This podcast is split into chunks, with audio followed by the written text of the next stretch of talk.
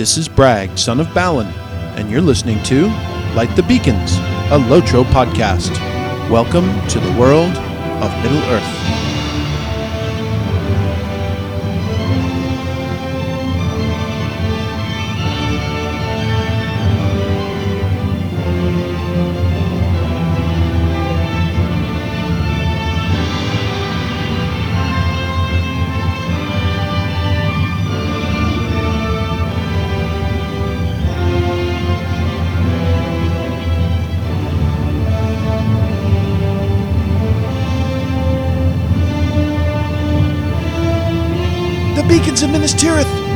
The beacons are lit!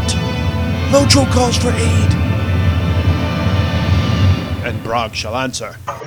Amandine, how glad I am to say those words again. Welcome back to Light the Beacons, a Lotro podcast focusing on low tech microphones, subpar sound effect bumpers, and crappy editing.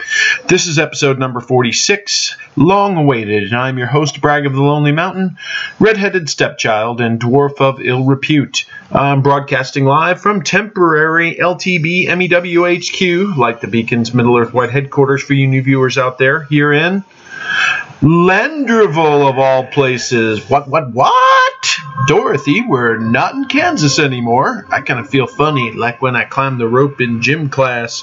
Small fish, big pond. Bragg can't even stop a grand.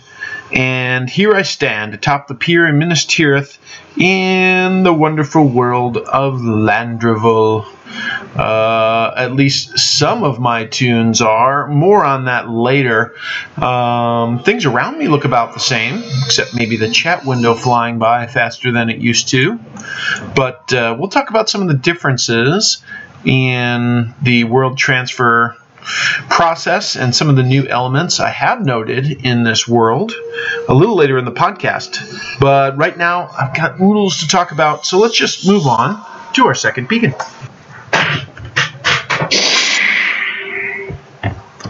Very good. Elanok. First, it's time for all the CRAP that is fit to print corrections, retractions, and apologies from last week. So, last episode, last episode you remember um, our special Light the Bacon episode inspired by events in our podcast community. Uh, we offended uh, vegetarians. Basically, that's it. Oh, and uh, the Maladrim as well. Maladream. But in some respects, vegetarians and Maladream are pretty much interchangeable, so no big whoop. And to you all, I issue a solemn and heartfelt belch. Uh, viewer comments. No iTunes reviews, but a couple folks did write in from Braggenthorn, my erstwhile name patriot. Hello, Bragg. I'm glad to see your work continue. Sometimes I feel I've right clicked my way through Middle Earth. Um, I think he's referring to my discussion of some of the menial tasks around the game that comprise uh, typical MMO. For the last few, few years, I wish the devs could put more into quests, but there will always be mundane tasks to deal with. That is our lot in life, and something Tolkien would have approved of, I believe. I think they rushed Minas Tirith. I expected a Thanksgiving release. Yeah, I think most of us did. That uh, could be true to some degree. Uh, Braggenthorn believes it could have used more time in QA testing, uh, especially uh, fixing issues uh, that uh, needed to be resolved in big battles that were still a bit off and buggy. Uh, he would love to have seen a fully useful, functional, timely, and informative game launcher UI, uh, referring to some of the critique I gave regarding the uselessness of that platform in Turbine's current management. Um, he believes that Lotro currently and for some time has had the worst UI launcher in the industry as far as communications are concerned. Uh, all the negative aside, he's still enjoying the game and looks forward to more. Is uh, Star Wars The Old Republic still without in game chat? Pretty big deal breaker there. Yeah, I'm not sure. I've actually never played SWTOR. Um, of course, with The Force Awakening this week, that could change at some point soon. I'm sure there'll be a quite a boost, I would imagine, to uh, people going out there and trying out that game in the wave of the Star Wars revival. Um, you know, I always thought that that was a huge epic fail on Turbine's part that they never really seemed to try to take advantage of the movie premieres to spur interest in their game. Uh, hopefully, SWTOR is a bit more tuned in regarding the you know the spotlight that's on the Star Wars universe right now, and uh, results in some additional gameplay for them. Braggenthorn says, "Keep lighting whatever you have to, Master Dwarf." Ha ha ha. Best regards, the other brag. Uh, also heard from friend of the show, Tommy Yorick. He said he's been enjoying the update a little more now that he's away from the main city and questing in the landscape. So onward to, uh, I believe it's Cair Andros in Northern Anorien. Um, as far as the new armor sets go, because I was talking about some of the essence gear and whether it was worth mining, he says, I'm still foregoing the use of any essence gear. I've stuck with guild crafted and the DA non essence set, which has some nice set bonuses depending on your class. And he's not run into any problems just leaving it at that. Um, certainly not not an issue in the landscape, as you mentioned, uh, and certainly not the number of raids being run in the game that used to be, where uh, some of that min maxing might have been more important. Um, he recently hit Kindred and Gondor, so no need to run the dailies, unless, of course, you want to build up those Silver Anorien tokens. I believe it's only 30 for each Anfalas Scroll of Empowerment, and gosh knows we all need those if we want to uh, invest in the LI arms race. Um, he may pick up some pieces purely for cosmetic reasons, he says. He's not into epic battles either, but they obviously have to be run for the story. He says he stood by Gandalf during both of them and just watched the people running around for 20 minutes in the cutscenes. Um, and he completed it at silver with two side quests completed. Nice. by doing absolutely nothing. Well, that could be worth doing. I guess if you're sitting around, start the big battle and just rake in a few rewards here and there. I wonder if that's been tweaked or fixed. He says he ran the hammer uh, one later with a six man group, this time actually trying to do whatever it is you're supposed to do run around like a chicken. Uh, the instance bugged at the end, so they lost out on their merit rewards. Yikes, that would suck, and uh, I can see how that might reinforce some negative stereotypes there. Um, he says it's pretty silly that he did better just standing and observing in the one that he tried. Yeah, that is pretty sad. And I haven't gotten back to epic battles on any of my tunes yet. Although my second tune uh, through Gondor, my captain, is quickly approaching that part of the epic story. So we'll be delving into those again soon.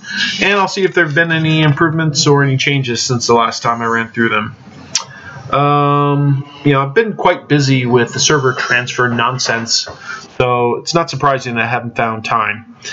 All right, in Community Spotlight, I wanted to mention that uh, the host of Lotrocast, Albaros, cheers to Albaros, who announced on the show that he has found a Luthien to his Beren, and soon they will be getting hitched. Uh, congratulations, better you than me. Uh, also, episode 300 of MMO Reporter uh, supposedly was coming out. Uh, I hadn't, I didn't get a chance to look today, but as of yesterday, was not yet published, but should be available this week. That'll be fun to chime in on and see what kind of uh, special guest stars and/or events they had during that. Uh, I did listen just this week to the Minas Tirith review um, podcast for Lotro players, and uh, one of the things they were talking. I'm not through all all of it yet, but one, two differences I wanted to note about some of their opinions. Um, some of the folks were saying they hated the side quests for the Rammas Um, you know, the I think the feedback was that the various bosses are hard to find because they can spawn in one of many locations.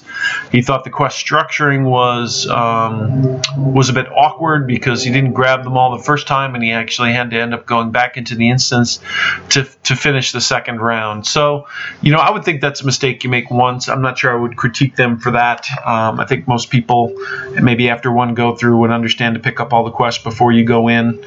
And I, would say I have to disagree on this. I think this is an efficient way to do dailies. It's nice, you know, taking advantage of the landscape out in the Pelennor fields, which you're not going to get a lot of exposure to. I think the quests are packed pretty tightly in so that you can go around and do one run to scoop them all up. And the fact that the bosses can be one of several places, I think. Uh, tends to help them, you know, not getting fully predictable. At least there's some element of difference in run to run, so that they have uh, an element of freshness in them finding the different bosses. I mean, I, I found that they basically spawn in just a couple spots, and I'm going to make that big circle as I'm going to pick up all the side quests anyway. So it's not like I'm, you know, I haven't run into a circumstance where I just couldn't find the last guy and I was stumbling around, had to fight my way through three, four times before I located him. So I haven't had that issue. Um, so right now, I'd say I, I, disagree, and I do like the fact that they're public instances, whereas in Dol Amroth they were private instances.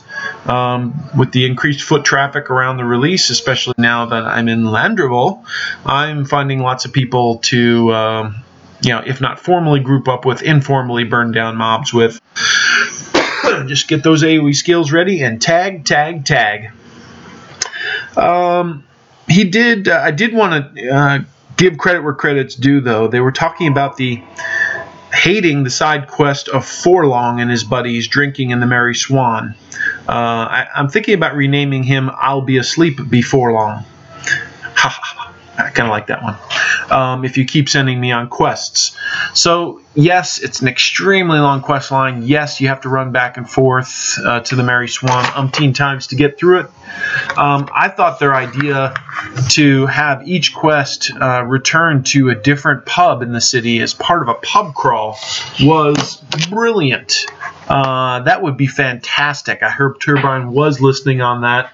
I would certainly uh, make it much more interesting after you pick up each quest area to run to the next pub in the town and uh, have it advance that way. How, how much, you know, that's just one of the best ideas I've heard in a long time. So uh, credit them to coming up with that on the spot. I'd love it if that was implemented uh, because I'm going to have multiple odds going through Gondor, I'm sure, over time. Um, in general, I think the pubs of Minas Tirith need to be a thing. So, you know, think Ale Association and Inn League, new deeds or quests for upcoming festivals. You know, I know you like to put all festival events in the lobby areas, but you, you really need some content. I mean, you went to all the time to make them all unique, to have them sprinkled all over the city, all kind of special in their own way. And, uh, you know, we need to take advantage of that. Um, so I think a deed to visit all the pubs or to drink a beer in each one, or um, an Inn League or ale association related quest to do them all in a certain time limit. Um, you know, certainly the community can rally around and um, you know sponsor weekly pub crawls or as part of Ales and Tales and the like that would be great. Uh, I know it's a high level area again, but I still think you know since it's the hub for now that there could be things that could be done with it. So um, I recommend er, uh, Turbine do some thinking about that. As a matter of fact, while I'm on the subject, Minas Tirith is ripe for some additional deeds. Uh, first of all, the one everybody expected, leaping off the pier at the top of Minas Tirith. Everybody thought that was going to be a thing, right? Certainly. You can get a blind leaper in Moria for jumping off five places that you never heard of. Um, but uh, leaping off the top of the Minas Tirith, they had to know that was one of the first things everybody that went into this new area was going to do. You know, if you sit at the bottom, you can still guys see people flying down from above every once in a while. So it got me thinking: what if this is a hidden deed, like uh, I believe it's Master Ascender you get in Enedwaith for going up to the top of Nar's Peak. It's either like 10 or 12 or 15 times. Maybe people don't know it yet, but you do get a deed if you jump off more than 10, 11, 12, 13 times. So I'm going to take it upon myself. As far as I know, I've jumped off the pier at least four times, maybe five, on my main character, Bragg. And so just for funsies, I'm going to say it's four. And I happen to be at the top of the pyramid tier right now. And here goes number five. We am falling, oh, what a world, and I'm kerplop, dead. Retreat. and here I am standing right next to almost where I died. And uh, in the course of podcasting here, I'm going to try to win my way back up to the top.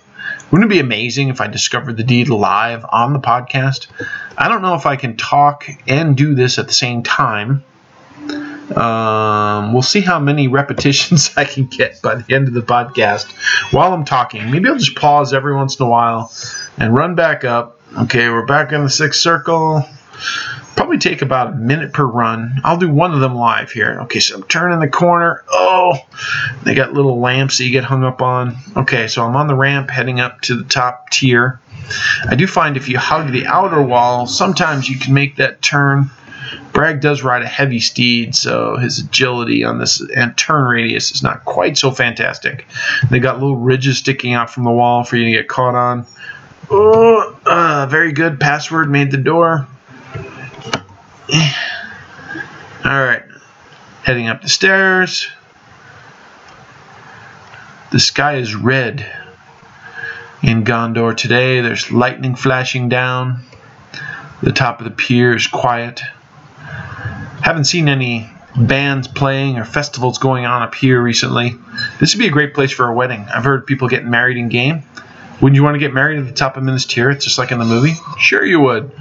We're coming near the edge, and uh, here goes at least number six, and I am dead. you collapsed from injuries sustained in a fall. Retreat. All right, that's six. All right, we'll take a break from that. We'll come back to it. I'll let you know if I jump off for number seven. Um, could be the the most useless uh, time ever spent in game that I've had, but uh, actually I can't even say that. After seven or eight years in this game, I've done lots of stupid stuff that's worse than this. There's no question. All right, Forums Insider. So they did. This is old information I started posting a while ago. They the remaining server transfer schedule, where Silverlode transferred on December 2nd, Withywindle December 3rd, and Vilya on December 7th. Snowbourn and Meneldor were the only two servers that were left at that point. I believe they both have been triggered this time as well. Um, so what else has been going on in the forum? Since that time, they have published an extended server transfer schedule, um, which shows windows of opportunity for people to move in between the remaining servers over time, and that's of interest to me as well. And I'll cover that in a future beacon a little bit uh, in the few, little bit down the line here. So we'll save that information. Um, the only other thing I can think of uh, out there in the forums, there was a a small blurb where uh, Vivian, our executive producer, did confirm that there were no plans for a mounted combat epic battle, which some people were speculating might be the way they would try to cover the charge of the Rohirrim in the Pelennor fields. So, uh, based on that information, uh, which is not terribly surprising, um, it looks like we'll be in a situation where they'll probably try to share the majority of that story through, uh, I'm guessing, session play and uh, maybe have um, backgrounds like they did in Wolf's Cleft, where you can try to get the enormity of the armies, and we'll be kind of in different areas uh, examining vignettes. Um, I do think there's some pretty good credence to the uh, the um, prediction that we could end up playing Merry in session play to watch the confrontation between Eowyn and the Witch King. And I think that would be pretty cool, actually. So I'd be excited for that. Um, I trust them to tell the story and tell it well. We all know that the Ride of the Rohirrim is one of the most, uh, you know, one of my favorite scenes from the movies from Peter Jackson. Kind of gets my my my uh, even even as a dwarf gets uh, something caught in my throat every time I watch that scene. Um, and uh, you know, certainly in the books is one of the premier events of this age. Um, so let's talk a little bit about the agenda this week's episode, we're going to see what we've been doing in game these past few weeks, more than a few. Uh, we're going to discuss a small independent game that I played recently called Richard and Alice and the role of independent games in the marketplace. We'll discuss my experiences with Lotros, uh, perhaps once in an MMO time event, the mass exodus of Vilya, and the world transfers and consolidations. And if there's any time remaining, we will include a very special Christmas carol featuring three of Middle Earth's most admired singing voices. But for now, it's time to move on to our third beacon. We are at Nardal this week in gaming and or other Tolkien news. But before we do, I'm at the top of Minas Tirith and I'm taking plunge number seven. over the edge, looking up, looking back, looking down, looking all around, and splat. okay, unlike some falls in Moria, this is one I have not yet survived. it's not like going down the well, apparently. Well, it's only seven tries. Who knows? Maybe one of these times. All right. So, seven falls and no hidden deed yet. Darn it. Uh, let's move on. What what have I been doing? So I've been three weeks have passed, three plus weeks, unfortunately, and uh, I did finish playing Portal 2 um, during that time frame. Um, I discussed it a couple times during the course of the podcast, and uh, you know, so I don't have to belabor it, but I will say that um, the ending of the game was uh, was a fun little twist. It was cinematic. It was well done. It uh, kind of left a bit of a cliffhanger regarding you know, now that you've found your way, I don't want to spoil it for anybody, but now that you found your way to the surface and uh, you know you see what's what's left, you still don't know exactly what's transpired with uh, the general populace, um, you know, on the surface of the planet and what time period you're in and what's going on. So th- there's lots of great lore that uh, that they built around the portal the Portal franchise at this point. Pretty sure that they're hard at work building a Portal 3. If not, they should be. And uh, if they do, I'll certainly be in line to play it once the price is reasonable. Um, I will say that coming off this game, was impressed enough from this title to take a look at uh, some of the humble bundles that came out in early December um, or some of the Steam sales, I should say, that occurred uh, over this past couple weeks, and uh, was able to procure um, on the you know on the on the popularity of Portal 2, the same Steam Valve group made Half Life, which I'm sure a lot of you folks are familiar with. So I was able to buy Half Life 2 for less than five bucks. I can't remember what it was. It was it was about five dollars, I think, as far as I can recall. Um, you know, based on the quality of Portal 2, I'm looking forward to playing that at some point. Uh, I've heard a lot of good things about it, and uh, the price was right. So there you go. Um, as far as the other Steam sales, there were a few things out there that I had my eye on. Almost pulled the trigger on Shadow of Mordor, but reminded myself I've got plenty of games lined up. The more I wait, the more it's going to go down. I'm sure it's going to be in my plans for 2016, but I bet if I wait until about halfway through the year, I'll be able to get it for under $7 at some point. Uh, I would imagine. That's my prediction. I uh, did not play DDO Secret World or Marvel Heroes, although Marvel Heroes has Iron Fist coming out soon, which uh, was a favorite of mine back when I was collecting comic books. That would be kind of fun. Um, Clash of Clans had a big new update that came out. I know not everyone that listens is a Clash of Clan player, but um, they kind of really revamped the balance of the game. There's lots more loot that's available. Um, there's more flexibility in how you manage your shield to promote action. I, you know, sometimes there was a uh, periods of time where you were you know you were afraid to attack somebody because you knew as soon as you did and your shield was down you would be attacked within the minute that you logged off every time. And uh, now the way they've uh, structured it is you lose some of your shield for each attack but not all of it. Um, so you can basically it promotes you to play more um, which is more exciting and is more rewarding as well. Um, progress should be more rapid and fun and i think they really helped.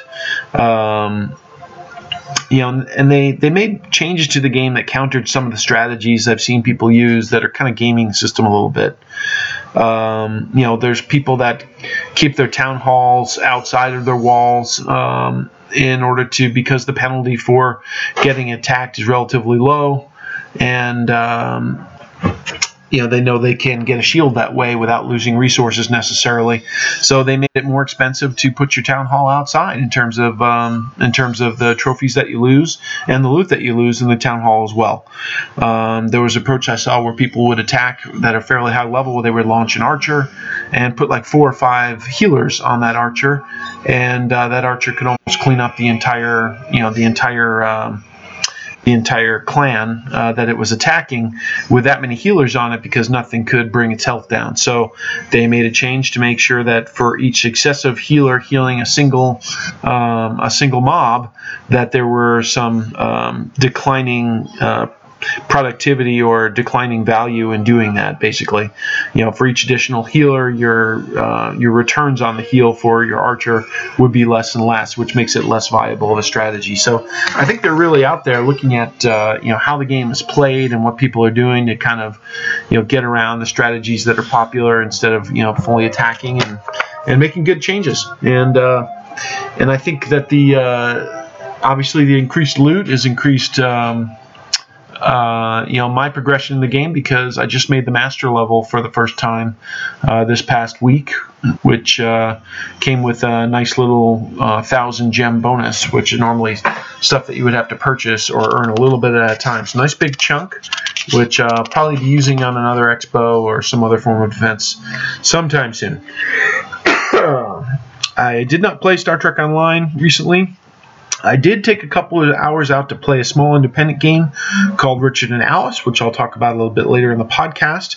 And then the big one, uh, after finishing off uh, Portal 2 and Richard and Alice, um, I started Batman Arkham Asylum, which I got last week for cheap as well, because I think that game is like at least two years old now. Uh, but I got the Game of the Year edition when it was on sale um, a while back, and it's been sitting in my queue. So, what do I like about Batman Arkham Asylum? Well, first of all, I'm Batman. I could probably end the list right there. I'm Batman.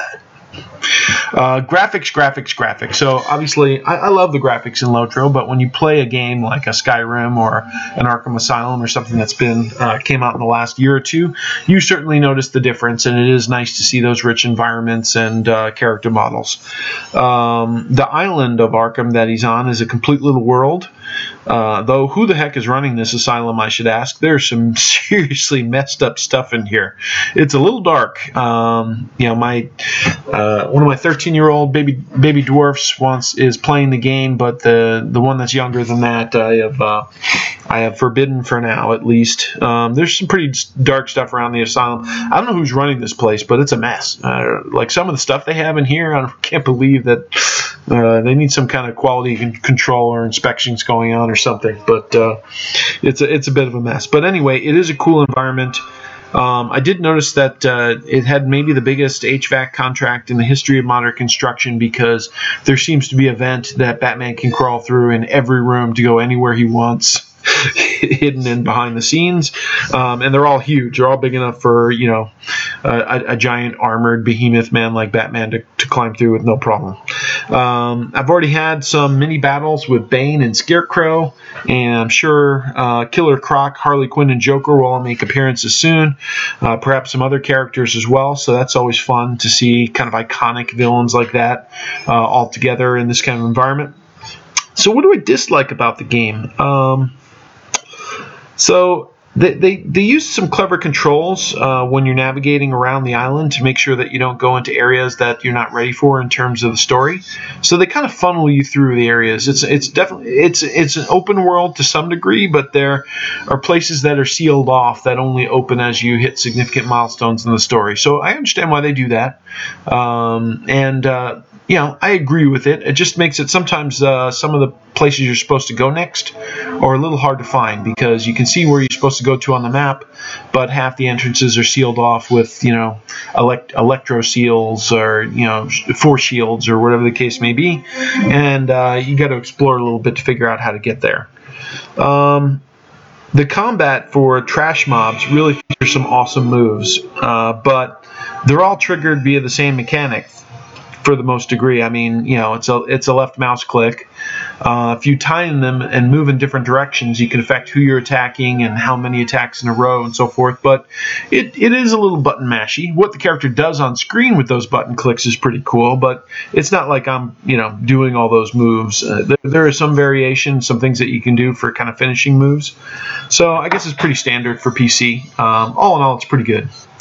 Um, if a little bit uh, one dimensional. Um, there are stalking missions in the game that I have failed multiple times. They do take patience, so oftentimes you can't. Uh, if if the combatants that you're trying to take out are armed, you can't um, afford a frontal assault. They'll take you down. So you need to sneak around above them and behind them and get the drop on them and take them down with kind of silent finishing moves. Um, and sometimes it's uh, it can take a while to get them off on their own far enough that you can do that without tra- drawing attraction and getting yourself killed. Um, so it takes a little bit of patience. And lastly, I don't like um, I don't like when I'm not Batman. But it is a fun story, enjoying it. Uh, good modicum of challenge there, uh, but nothing I think that's going to hold me up, and uh, a good change of pace. So, what have we been doing? Let's get to Lotro.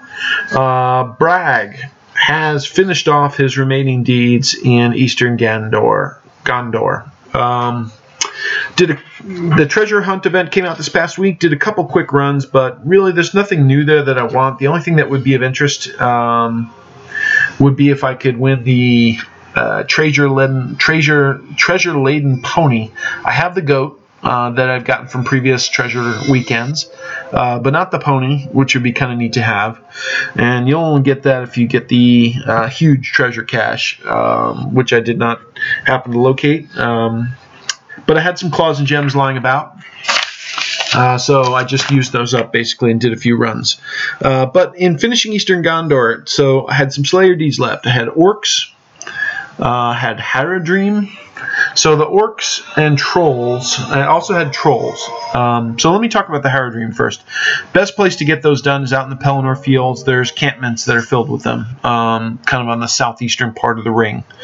And uh, one thing I noticed as I was farming those camps to get the deed done is that uh, you know occasionally you'll be walking along and it's kind of smoky and it's dark and it's you know there's tents all over the place and you can't see that far and you round a corner and you'll see a kind of a wrinkly pillar column, grayish dark. You don't know exactly what it is until you realize you've almost walked into a 414k Mumak that is towering over you. You know, probably 60 feet tall or wherever the case may be. Uh, looks twice twice towers twice as high for a hobbit or dwarf, obviously. Um, so these Mumak are spread kind of throughout the Haradrim camps, and uh, you know you yeah, I, I, haven't tried the solo one. I'm guessing it would not go well. Um, it, but mostly I haven't tried it because it would just take a long time. um, with my guard, I guess it's possible. I'd have to look at it. But uh, I did notice what is fun is, uh, by the way, uh, about the most fun you can have. Is maybe this is maybe the best time ever I've had in combat, especially mounted combat in Lotro. Some of you guys may have experimented with this. If not, you need to try it. If you have a heavy steed, uh, war steed, the top spe- the top DPS red line DPS skill with a heavy war steed is called trample, and you've seen it. You've seen people, you know, attacking war bands on war steeds, and they turn on trample, and it looks like they have a little force shield in the front of their horse, and everything they hit goes flying, you know, 50 feet in any direction. What what uh, everyone may not realize, however, is that you can use this trample skill on the Mumak. you know, these huge honking things, they're 60 feet tall, they probably weigh 50 tons, and if you hit that with your little tiny warsteed dwarf on a little tiny warsteed pony, that bo- bad boy will go flying through the air like you would not believe. So basically, you know, if you hit, you guys who use trample, you know that if you, if you, um, if you angle it right so that when he lands you hit him again you can hit him multiple times before your trample runs out. And you can hit him like three four times in a row and he'll go flying that same amount each time. So if you turn on trample and hit a mumak you can you can like throw him across the pelennor basically sometimes these guys go flying, they get hung up on tents or on walls. I mean, you can bang these guys around. It's hilarious looking. So you got to try that if you haven't done it before. Um, the other Slayer deeds I needed were orcs and trolls. And uh, the nice thing about those is that they can both be done on the southern uh, daily repeatable. So you can do two birds with one stone. You can kill orcs and trolls in the southern Rammas Deluan uh, daily, and you can build. Um, build the tokens you need for Anfalas Scrolls, uh, Scrolls of Empowerment, doing that as well as uh, gaining rep if you still need it. So that's nice. But here's my beef. Uh, the Slayer numbers in Eastern Gondor are pegged at 150 for the for the basic and 300 for the advanced. Right, not so bad. It's about the same as most other places you're going to find, and you know they're worse in some of the lower areas of the game. The problem is the trolls have the same amount, 150 and 300, and they have twice the amount of hit points as the orcs. So, or the Haradrim or anything else. So, really, 300 trolls, you know, fix this turbine. It needs to be 75 150 for trolls to be fair. Okay? If you want to make it a little more rounded out, fine. Go to 100 200. 150 300 for trolls is ridiculous. And one other thing you could do to make it help make half trolls count towards the deed. Half troll is still a friggin' troll, okay? At least give me half a point. I don't care. Half trolls should really count towards the Troll Slayer deed because you're going to be killing those around the Pelennor anyway. At least it would help. All right, so I would probably do both. 100, 200, and half trolls counting, and then it's reasonable. But I think everybody that's trying to finish off all the Slayer deeds in Gondor, which you need for your 79th class trade point, um, is going to be hung up on trolls. Um, you know, and either pacing through the causeway forts or farming them inside that uh, public instance, like I mentioned. So I think you all probably um, have a great violent agreement with me on managing there.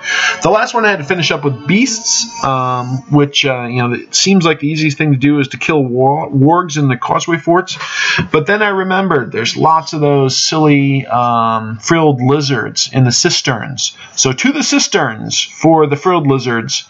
Uh, the ground bugs, unfortunately, that are in there don't count. Um, but the beasts is one of the only ones you can't do inside of either of the dailies instances. So, um, you know, I did the dailies for maybe a week and a half straight and earned maybe three extra Anfalas scrolls of empowerment while I was doing trolls and orcs. But for my beasts slayer deed, I hit the cisterns with uh, a deed accelerator, of course, and uh, you can make a circuit of there pretty reasonably, just skipping you know, skipping all the the um, the goblins that are in there and, and hitting only the uh, the lizards in order to get that done. So that's my recommendation to you. So all deeds in Eastern Gondor are complete for one class trait point, which gives me 79 total, which is the current max in the game. Um, so what I do with that one point? Well, the problem is, what can one point do for you with your main tree full? Um, Nothing. So you need two points to build out either of your side trees. So uh, at least in my redline build, uh, I respect. And uh, I did a little balancing. I took a point or two out of the main tree that I didn't need for things like power regen, which really aren't a problem, or things that uh, you know not quite as crucial. And i got just enough points so i could reach a little deeper into the blue line to get shield smash on my red line guard um, which is one of the you know nicer higher crit skills that you can get from a dps standpoint. Shield smash you're in a guard um, if you're if you're if you're in blue line, you get all three skills that are in the chain. But if you're in the other uh, trees, you only get two. Uh, but getting 79 points was enough for me to reach uh, into my uh, blue line. Uh, just enough to get shield, shield smash. The other choice I might have made was to get Thrill of Danger. Uh, which is the guard skill for power replenishment, and it kind of scales based on the number of mobs you're facing, which is nice. Um, that may be my next choice uh, for whenever I get two more points, and, and here's why. Um, so I noticed in my deed log I needed one more roving threat in Central Gondor to finish off that deed for that zone. It was Skithjaw, the um, the giant red and purple spider that's usually south of Ringló Vale. Um, so I went out to find them. I made a call out to see if anybody wanted to join me. No one did. So I decided I'd try the solo one. So I went full buffs, uh, meaning I ate food. I you know used a tomb. I put on scrolls, and uh, you know and any buff that I had available, I went out and did it. And uh, this is one of those fights I really had a lot of fun with because it was a good balance, right? So Skithjaw has over 500k morale, and uh, when you're when you're soloing with a all you want to do is find balance where you can keep your health up using your your various self heals and you don't lose too much power so that you when you run out of power you're done. You know if you can just slowly work them down while maintaining the balance with your own um, with your own stats you know it can be fun to solo stuff with a guard a little slow. Um, So you know the the big problem with that mob is that he has a very serious poison, but you know with the poison removal skills that each toon has now in game, um, I barely used a pot. I think I used maybe one when I had two or three that were on me at one time. Um, the only way I would have lost this fight would have been if I run out of power. So right now there's two ways for the guard to replenish power without Thrill of Danger. Uh, that is to do is catch a breath, which has a morale uh, power replenishment component, and the other is to use a pot, obviously. And between those two things, I would have run out of power, um, hitting hitting each one whenever they were up and available. I would have run out of power in this fight um, over the course of the maybe 15 minutes that it took to finish if I had not also used um, a few rejuvenation potions. So I know people laugh at the rejuvenation potions you get for Hobbit presents, but they can be useful just because they're on a different cooldown from your regular potions. Um, since they're on a different cooldown, um, you can use them uh, you know, to supplement power uh, power replenishment in the guard, and I maybe used three or four over the course of the fight, um, which was just enough to sustain me so I didn't run out. At the end, I was scraping zero on power, but I didn't need it because it had uh, I got him down to something. So, um, so that was fun. I finished off the finished off that deed, and. Uh, Bragg hasn't been doing big battle repeats. We'll see how much activity he has now that he's done with uh, all the central, the Eastern Gondor content. Um, you know, I guess I could use him to earn tokens for some of my other toons potentially. So I'll look at that, but uh, definitely be uh, more active on some of my other toons going forward. Uh, I did get a Hobbit present of a Starlight Crystal, which is one of the nicer ones I've had in a while. Um, those can be worth a, a goodly amount at this point. I've also been messing about with a two-hander for my guard, and I've decided to craft a level second age 100 or maybe even a first age 100 two-hander to imbue to see what the DPS levels are up to when I do that in Redline, uh, just to experiment with it. Uh, I've got tons of second age symbols, and I could probably even scratch out a first stage one if I wanted to. Although I'll probably use those for some other upgrades that I've got that are pending. And uh, Bragg's been waiting on his bingo quests. I think I left him in the Forsaken Inn. I know he's well past that now, so I'll have a nice long adventure at some point soon. If I do play Bragg, that could be one of the things I focus him on. Aside from that, I went Christmas shopping, so lots of sales in the Turbine store over the last few weeks. And uh, I'm usually not a huge cosmetic guy, but I found some cosmetics were on sale, and I found some backpacks that I thought were pretty cool. There's the Cook's backpack, which kind of makes you look like Patsy from. Um, uh, from the Monty Python and the Holy Grail. And then there's the in league survival pack, which is basically a big keg on your back, which I thought just was just thought was fun. Um, I've got a ton of cloaks, but I couldn't resist the cloak of the Mountain Wolves, which happened to match the outfit I was wearing perfectly. So I bought that, and subbed that in. And since I was buying these cosmetics, I went ahead and bought additional 10 wardrobe slots. So right now I've got 210, and I've got about 201 of them filled. I had just enough money left over uh, about 200 turbine points after that spending spree to buy the ground roll emote, which is only 195 turbine points. I've always wanted it, and it was relatively cheap, equaling almost exactly what I had in my account before I would be broke again. So I went ahead and bought it um, when I found out there was no way to earn it in game. So now I can roll around on the ground and look kind of silly. It, you can do some fun stuff with it if you're jumping off of buildings and doing it at the same time, or or going backwards or sideways, or you know stuff like that. So, uh, just fun stuff, and I am now officially broken turbine points again. It's been a while since that's happened. I did more stuff uh, on Bragg that I'll talk about when I move to Landroval, but I'll leave that for an upcoming beacon. Uh, aside from that, um, Bjorning is messing about still with Hytbold, and uh, only the kindred with the Norcrofts, and then two reputation levels with the Wold, and uh, we'll be ready to experience that final instance of Hytbold again. Uh, my minstrel is poised to do the Osgiliath three mans to finish the epic quest line in there, and should be easier to find groups for that now with the server consolidation. And my Cappy's the one that's been doing the majority of Minas Tirith questing now. He's nearly done in the keep and cleaning up Cair Andros. Um, Funny story on the Cappy. I had a bug talking to a smith in the marketplace for one of the quest completions. Uh, basically, I found the guy's ring. I knew he was standing right next to me because I'd done the quest before on my main, and I couldn't click on him. I think he had basically fallen through the floor uh, or gotten caught up in some of the landscape layers, and he was not clickable. So I bugged it, and um, you know, waited for a game master. And in my experience, if you log out after you ask for the game master, they'll close your ticket if they don't find you online. So basically, you're kind of stuck sitting there waiting. Um, know, you can do some other stuff, but uh, you have to be online when he joins you, or you'll have to open another ticket. So after about I don't know 20, 25 minutes. Uh, Game Master appears in a cloud of feathers. Matter of fact, that's exactly what it said in the chat. So and so appears in a cloud of feathers, and he's wearing a chicken hat, and uh, there were feathers flying. He had a rather fanciful outfit on. Uh, it was kind of funny, and um, he was chatting with me as he uh, addressed the issue. It didn't take him long to find out exactly where the NPC was that I needed. He made him reappear right in front of me. He uh, fish slapped him several times to make him behave properly.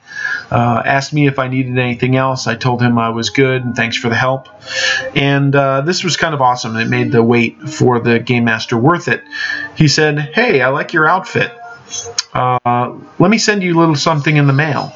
And a couple minutes later, I received a writ uh, to earn the fashionable title on my captain. So I am now Brenthor the Fashionable. As some of you guys may remember, Lotro used to have fashion weekends where. Um, invisible game masters would hang out in population centers like Bree and occasionally would hand out uh, these writs to people that were wearing uh, especially cool outfits um, for the title The Fashionable. And it was pretty rare to get one of those, so it was fairly prized.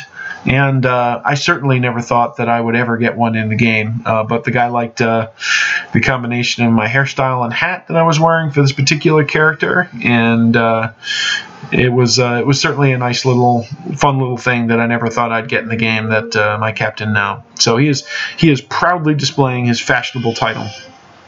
And coming up on the epic big battles, um, so we'll be experiencing them again with him soon.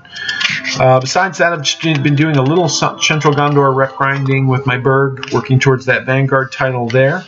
And that's quite enough about what I've been doing in game. I'm gonna go to sleep. I know how to wake up. I've got an idea. Okay, here I am on top of the pier at Minas Tirith once again, and uh, you know, just looking out over the Pelennor fields and the enormity of the enemy, I am thrown into despair, and much like Denethor, I shall light myself on fire and leap. Ah!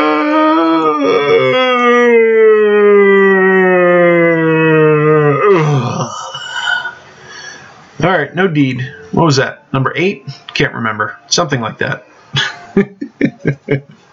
Eight and counting. You know what's kind of fun as you're falling is to spin your mouse in a big circle so you can take in all the landscape as you're plummeting. Uh, did I hit my beacon yet?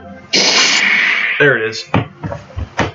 We're on to Calenhad. No. Are we? No. What the? Quality control. Grime, I edit this part out. Okay, here we are. Erelas, fourth beacon. Uh, so I want to talk to you guys a little bit about um, a game that I played this past uh, week called Richard and Alice, uh, independent game. And what, what is the role of independent gaming uh, in the industry or for you? You know, not going to get too deep here, but maybe just a little deeper.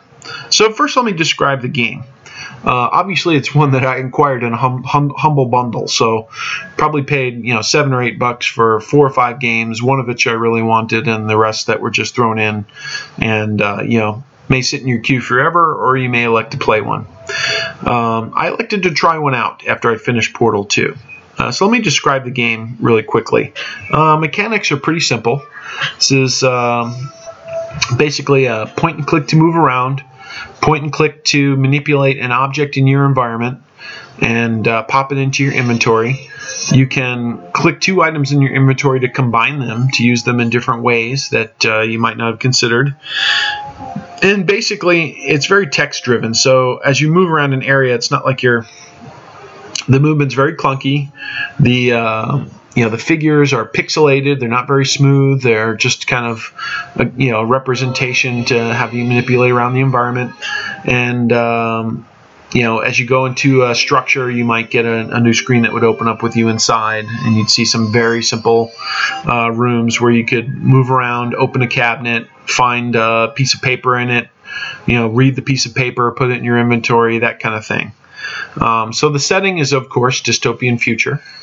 Uh, there's been some kind of apocalypse, and uh, the world is freezing, and so food is scarce, and um, you know you get the idea that there's been a, a, a, bit of a culling of the population and survivors that uh, that are hard put to. Um, and in this particular case, there are two characters that appear in a prison, a futuristic prison, and they start to talk to each other and uh, get to know each other a little better.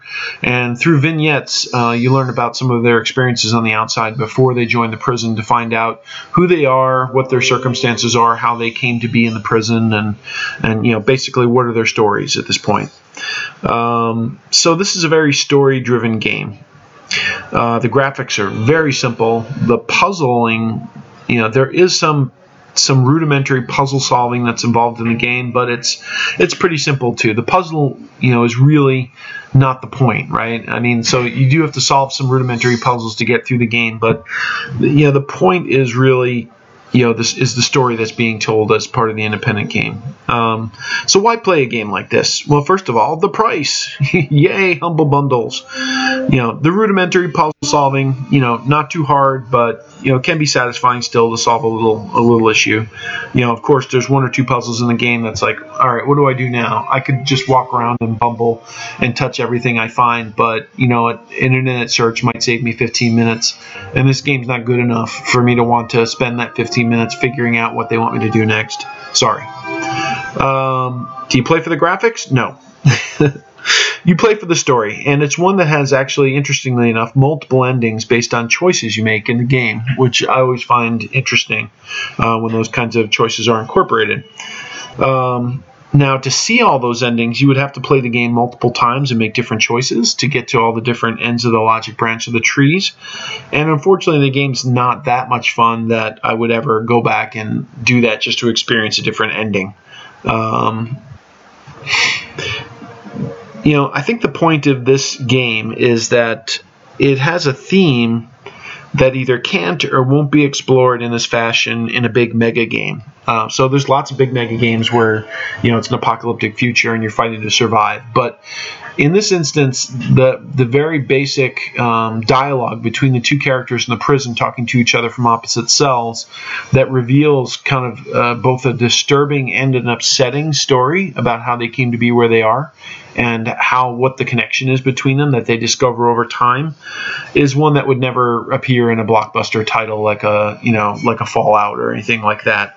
Um, you know, it's an indie game that can afford to explore these types of things and be a little different, and you know, not basically not have any action in the game whatsoever um, and take a risk in exploring some some disturbing story themes, you know that uh, you know wouldn't necessarily be part of a blockbuster title. Um, you know, and here's the other benefit: it's only three hours of gameplay, maybe a little bit less if you know exactly what you're doing and do it very quickly. And sometimes it's nice to have a three hour game that you can finish, that you can check off your list, almost as a sorbet to cleanse the palate before leaping into another 80 or 120 hour mega epic game. Plus, yay for the little guy, independent developers. Uh, they need our support too. That's that's how they you know that's how new in, in ideas get injected into the industry, and uh, hopefully big game uh, big game companies take notice and uh, you know either give these people uh, you know creative jobs themselves or um, or take the input and uh, push the medium forward in different ways. So that's my uh, view on Richard and Alice and the role of indie gaming, uh, small small indie games like that. If you if you have an indie game that you've acquired through a humble bundle that you weren't expecting much from but really enjoyed, I'd like to hear about it. Let me know what you liked, and um, maybe I'll take a look out there and give it a shot. Um, next on my list after Arkham Asylum, I think is a game that I picked up that uh, my son played the demo of called The Stanley Parable, and that one is looks. I also got that on the Steam sale, and that looks really different and funny and um, Uh, very different kind of game, but one that I think will be fun to explore. So that's uh, the next one that I have up on my docket. Let me know if you've got anything that you're looking at. In the meantime, we'll go on to our next beacon. Momentarily, that is. Just another little matter to take care of first before we move on to our next beacon. This time, I'm sure I'll be able to stop in time. I don't really want to die. I just want a quick view up to the edge and a quick stop. And oh, darn it, I missed again. And I'm falling, and I'm falling, and I'm dead again. and I lost count. I think that's nine. It's either eight or nine. It's probably nine. All right. So this week, the fifth beacon Min-Rimmon, uh, the original word from our sponsor segment.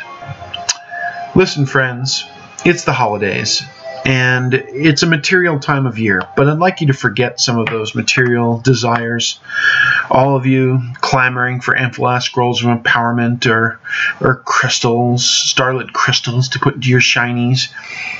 You know shiny uh, platinum essences to, to to deck out your character with. All those new cosmetics fun sales that are going on.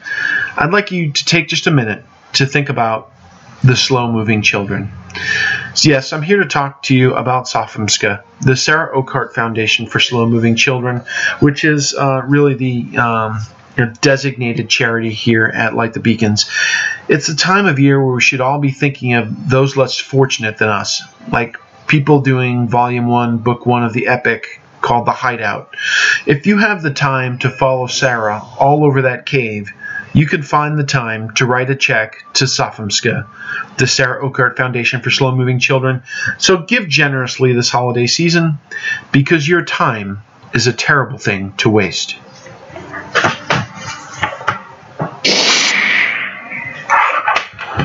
Moving on to our next beacon, Calenhad. Okay, I am reasonably sure this will be my 10th time, maybe, jumping off the pier, the top of Minas Tirith, and I'm just going to give myself an extra speed boost here at the end. Maybe I can make the gates this time. There he goes, and this will be for the deed, I'm sure of it. Here I go. Oh, come on. Ooh, I did make the gate almost. Wow, that was close. I get farther out that time. Um, no master descender deed, really? Or, you know, maybe in the footsteps of Denethor or something along those lines? Alright, so I don't remember Enedwaith. Uh, maybe it was 12 or 15. We'll keep trying. I'll report back. This really needs to be a hidden deed. Don't you guys think so? In the meantime, let's talk about uh, our six beacon Calenhad uh, world transfers. First of all, the transfer experience itself. I still see people, lots of people in chat going, uh, just got back from playing the game after like two years. What is this transfer nonsense? How do I do it? Lots of questions. know why? Because they don't go out to the forums, which that's perfectly legit. People shouldn't have to go out to the forums to get this information. All right. Uh, beat that dog to death. Uh, as far as my own transfer experience, uh, I think I tried it with one right the day of when it became available in the afternoon, probably a peak period. I tried it with one tune, and uh, just as an experiment, not my main either. And I believe it took two, maybe two hours to get done. Uh, and when that was successfully completed, I launched a transfer of uh, four or five additional toons. And I want to say that uh, all those toons together took maybe two hours again, uh, maybe two and a half, which I thought was decent, or a little less. That was a little later on in the evening. And then at night, uh, right before I went to bed that evening, um, I launched another single character transfer uh, from another server, and uh, that one came back in probably 20 minutes almost, uh, less than half an hour. So um, I thought that was pretty reasonable, um, you know, given the the glut of uh, people that were probably, uh, you know, leaping off at that point. When I was in Vilya watching the chat, there were people saying, "Here I go, goodbye, everybody, goodbye." It was like you know they were like all stepping on the gangplank to get on the uh, uh, get on the ship to Valinor or something like that. Um, which was kind of a nostalgic experience, as I as I mentioned. But uh, you know, I thought I'd be nostalgic when I hit the transfer button to send Bragg over, but uh, you know, really wasn't that bad. And uh, I think there's a reason for that. First of all, I still have a couple toons on Vilya. I'll explain that why.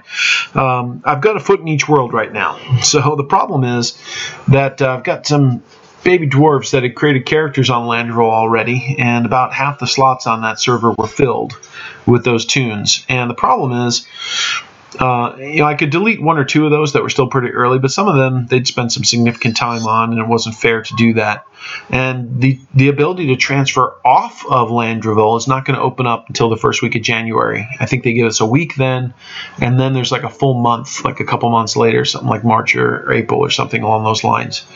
So um, during that first week in January is uh, my opportunity to take these additional toons and move them off of Landroval onto one of the other remaining servers, which should open the spots I need to remove move my remaining toons off of Vilya.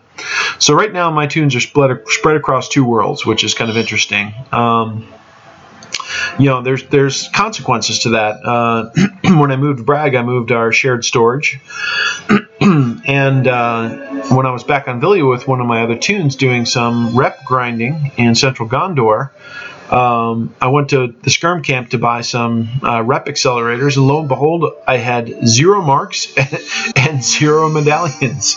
So I could not buy rep accelerators at Skirm camp in Vilya. Um, you know, oftentimes at the end of the night, I'll mail crafting materials uh, to whatever toon I've been playing to all the different alts that could use them.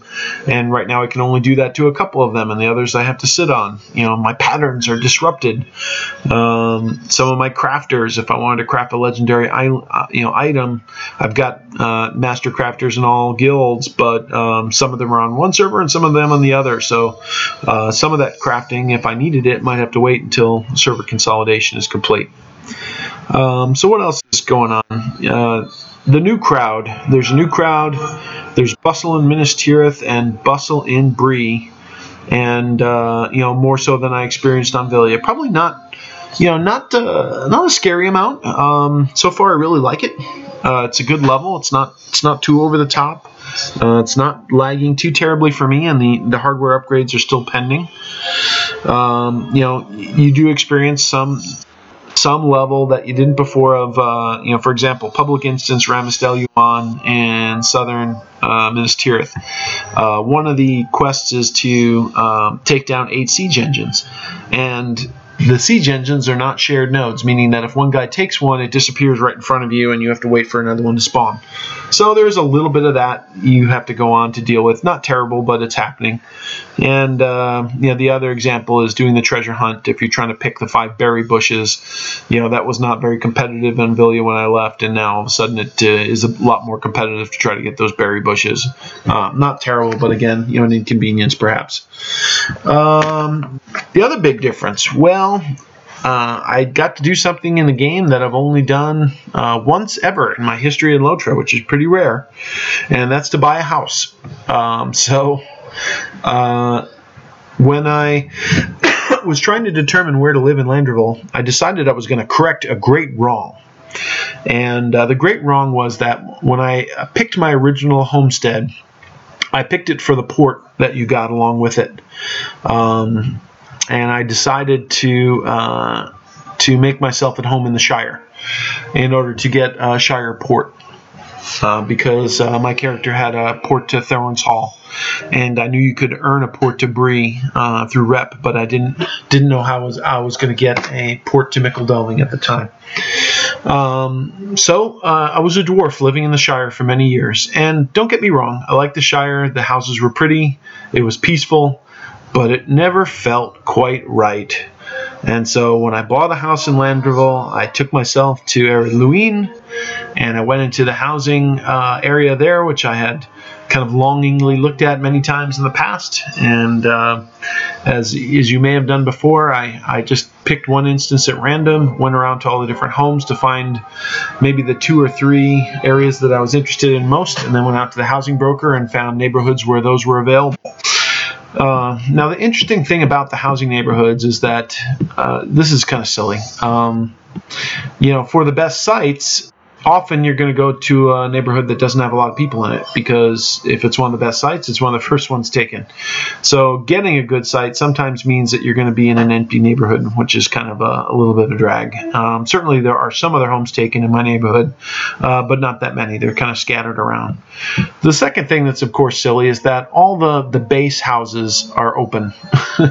Very rare to find a base house that's taken. Everyone wants a deluxe house because it has more storage, of course, and you know go, the gold to buy one and pay the upkeep is not a problem in the game anymore. So who would get a basic house? Uh, not too many people that I know. So in most of the instances you look up, they've got you know eight basic houses open and no deluxes, or maybe one deluxe or one kin house. Uh, which is you know kind of silly. Um, the problem is that to change that, they'd have to go back and redesign the entire housing neighborhood, which I'm sure is more trouble than it's worth for them.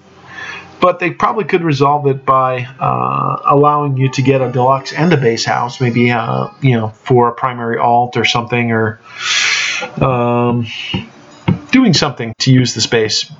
You know, seems kind of silly. Um, so maybe they need to increase the housing allowance to let you get two. Might cause some issues that I'm not thinking of, but there you go.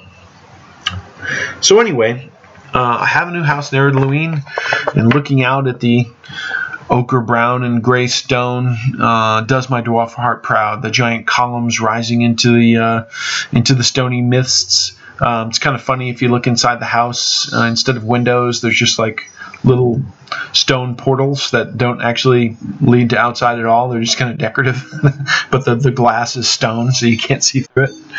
Uh, but I feel very much at home. I've got a little more decorating to do because some of the items were left behind on my other toons that uh, need to get them out of escrow. When everyone's consolidated, I'll make the final touches, and I think I will be very happy there. And probably not touch it again until uh, until they get a new neighborhood or they revise the housing system, which might never happen. Um, so the other big difference, role play in the Prancing Pony, uh, as advertised, every night that I've gone into the Prancing Pony. Uh, since I've gone on Landroval, every night that I've stopped in, there's been music bands playing and there's been people doing RP, uh, heavy duty RP. You know, sitting around talking to each other, uh, using the great text emote uh, text uh, to great effect. Um, you know these these people are pros. They know what they're doing. They they have the you know the emotes coordinated with their text. The text describes their emotions, their their uh, their stance, their movements, their expressions. Um, you know, and I, I, got for a couple minutes, I got deeply absorbed in a conversation between an elf and a dwarf, arguing about the uh, legacy of the races and uh, Luvatar's. Um, you know grand design for how they should interact and and uh, you know the different traits that have been given to them over time and referring to presence and so forth and all very much in character so i have to say I, am enjoying it I'm, I'm enjoying seeing the prancing pony busy and i'm enjoying seeing um, you know dropping in and eavesdropping on some of those conversations and certainly I've seen some great bands already in Landroval uh, the likes of which I hadn't seen on Vilya pre- uh, previously. So I think I'll enjoy that aspect of it. I don't know how much I'll use it, but I'm sure I will at times. Other impact areas, well, the chat.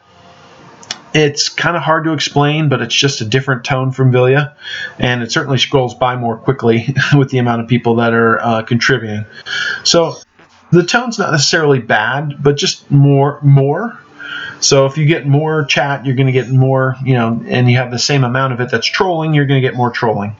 But I think it will be okay. Um, there's certainly a lot of help helping helpful folks with uh, you know a course of them chirping in to answer any question, which is always nice to see.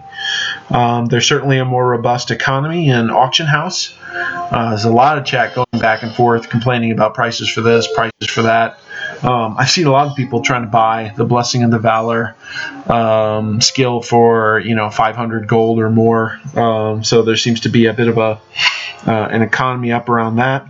Uh, there's certainly more calls I've seen for pugging instances. Yay! Uh, I will likely join a kin at some point, but I told myself I was going to wait until I got comfortable here to make sure I made the right choice and saw a bunch of different options. So, might be a few weeks yet at least. Um, so in the in the interim, it's nice that there are lots of pugging opportunities. You get more help in the public instances, like I mentioned previously. And crazily enough, a little more recognition for the Bragmeister. Perhaps could be because Landroval's community is more likely to follow the podcast community and heard of me, but um, I've been recognized in game a couple times when I've piped into chat and gotten some private tells. And I have to say, I, I, both like and dislike being recognized, which is kind of a funny attitude. I know it's it's just a little unusual to say something in world chat and then get a private tell back from someone who's listened to the show. Don't get me wrong, it's cool. It's just going to take a little getting used to, and and some days when I, for whatever reason, feel like being a little more incognito, that's what alts are for, I guess. Anyway, I want to say a big thanks to all those who have welcomed me here on Landroval, including uh, Thottlegeen and many others. Uh, the community so far has been really great. Uh, that being said, it's also really fun to see familiar faces from Vilya and feel like we are part of a secret little club. As a matter of fact, I'd be interested to see if kins were to spring up around expat server communities in Lotro over time. The Villians. Hmm, interesting.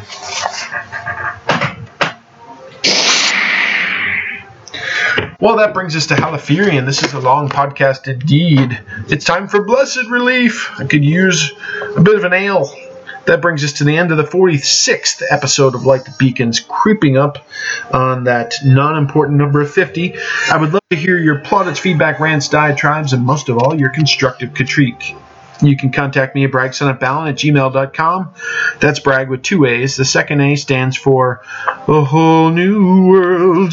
A whole new. Stop that. Stop that. You're not going into a song while I'm here. Facebook or Twitter at Bragson of Ballon, and our website at likethebeacons.com where you can post comments directly on the podcast. Kindly request iTunes reviews. Very much appreciated. Dwarven apathy. Blah, blah, blah. I hope you laughed either at or with me. I hope you might have learned at least a little something you didn't know before, or perhaps looked at the game with a slightly different perspective on a whole new world.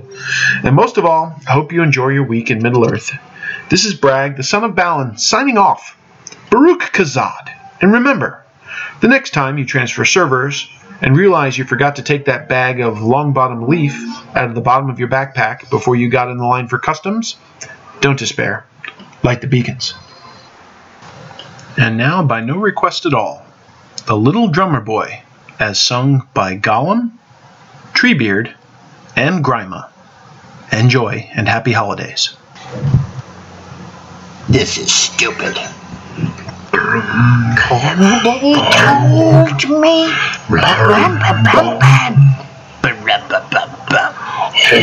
An evil ring to say. Bam, bam,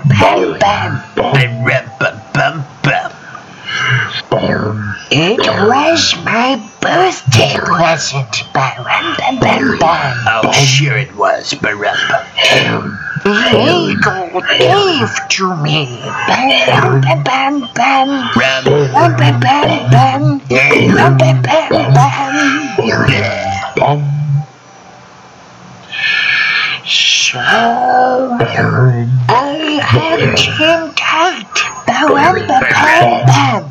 Yeah, I bet you did. With all my might. Oh my gosh. Disgusting. But Baggins stole from me. Bam, bam, bam, bam. Bum, bum, bum. He was a trickster. Bam, bam, bam, bam. This is dumb, dumb, dumb, dumb. But his finger was yummy. Oh, come on, really? And then I danced with glee.